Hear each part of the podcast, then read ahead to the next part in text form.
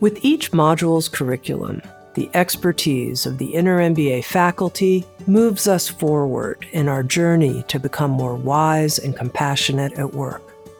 We've created this podcast platform so that these sessions are available to you not only on the learning platform, but also here in audio format.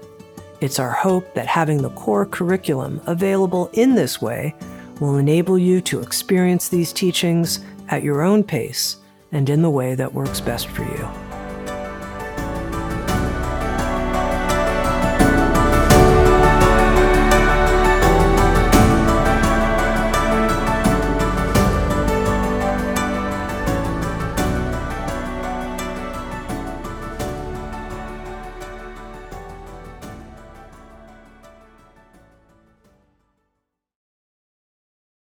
You just wrapped up Module six, the power of inclusion and diversity in building exceptional teams. And now we've got some exploring to do. Melissa here again with your Inner M B A pause, and you might be noticing a theme from module to module. We explore ourselves a lot and how we show up to the world, our experiences, our interactions, in order to better care for all. We do it with curiosity and compassion and ask ourselves tough questions. And look at the ways of being or behaviors we might need to shift or change so we can better serve the whole. Understanding the unconscious and conscious bias within and meeting those biases, not with judgment, but curiosity, and then examining them helps you truly identify if you are behaving in a way that serves the world you're trying to shape. For this module's care practice, I invite you to go take a walk, or to observe your next interaction, or even if you're just at home watching T V. I invite you to notice the biases that arise within you from a visceral place. When you're engaging with someone different than you, can you identify what's happening in that moment? And can you remind yourself, I was taught this. I was conditioned to have this bias. I can have a different reaction. I don't have to behave in the way I normally do when I'm on autopilot, because I'm bringing the unconscious to conscious. And in that moment, offer yourself compassion and forgiveness and make a new choice, a choice that serves the world you're trying to shape. We walk the earth curious of our own biases and how they are showing up. And when we do that, we hold the power to create change. So I invite you to find a partner who you trust deeply, that you can share what comes up for you over the next month or two, or for the remainder of this program.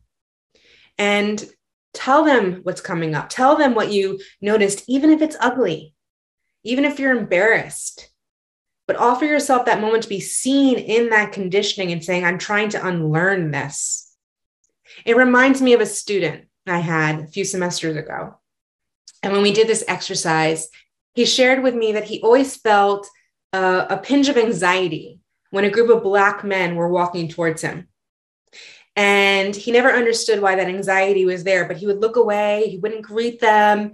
He wouldn't, you know, meet them in eye contact, but he would just feel this anxiety in his body.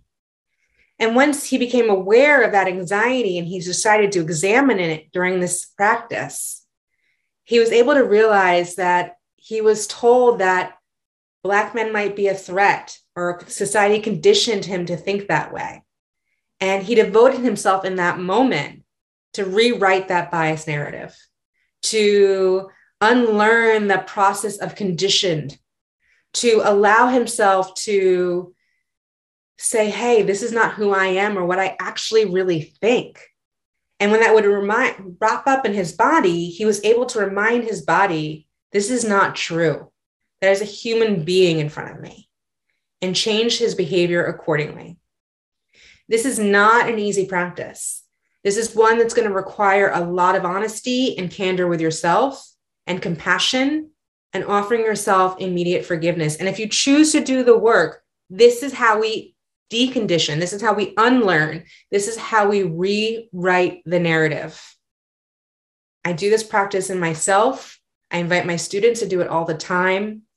So take your time, go slow, journal about it, but find that partner to support you so you can share and reflect. Earlier in the practice, I shared and invited you to find a partner to move through this exercise with. I also want to offer, it might make the most sense and be of best practice to partner up with someone who you share a lived experience with, who has a similar identity to you. And this is also coming from a place of care, that that way we're not uh, igniting um, harm or, or unloading uh, or igniting someone's previous trauma on them without unintentionally. And so it would make sense and be a benefit, so you can really get the most out of this exercise, is to find someone also doing the work. Find someone else also digging, also exploring, and also devoted in care. The unlearning process is difficult, but if we truly want change, this is the care we need. Many blessings to you.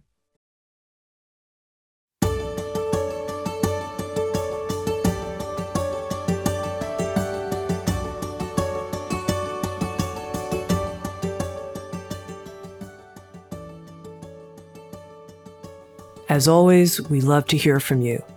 Please share your insights with us in the sandbox or write to us at inner M B A at soundstrue dot com. And thanks for being part of the Inner M B A and for both the inner and outer work you do to benefit others.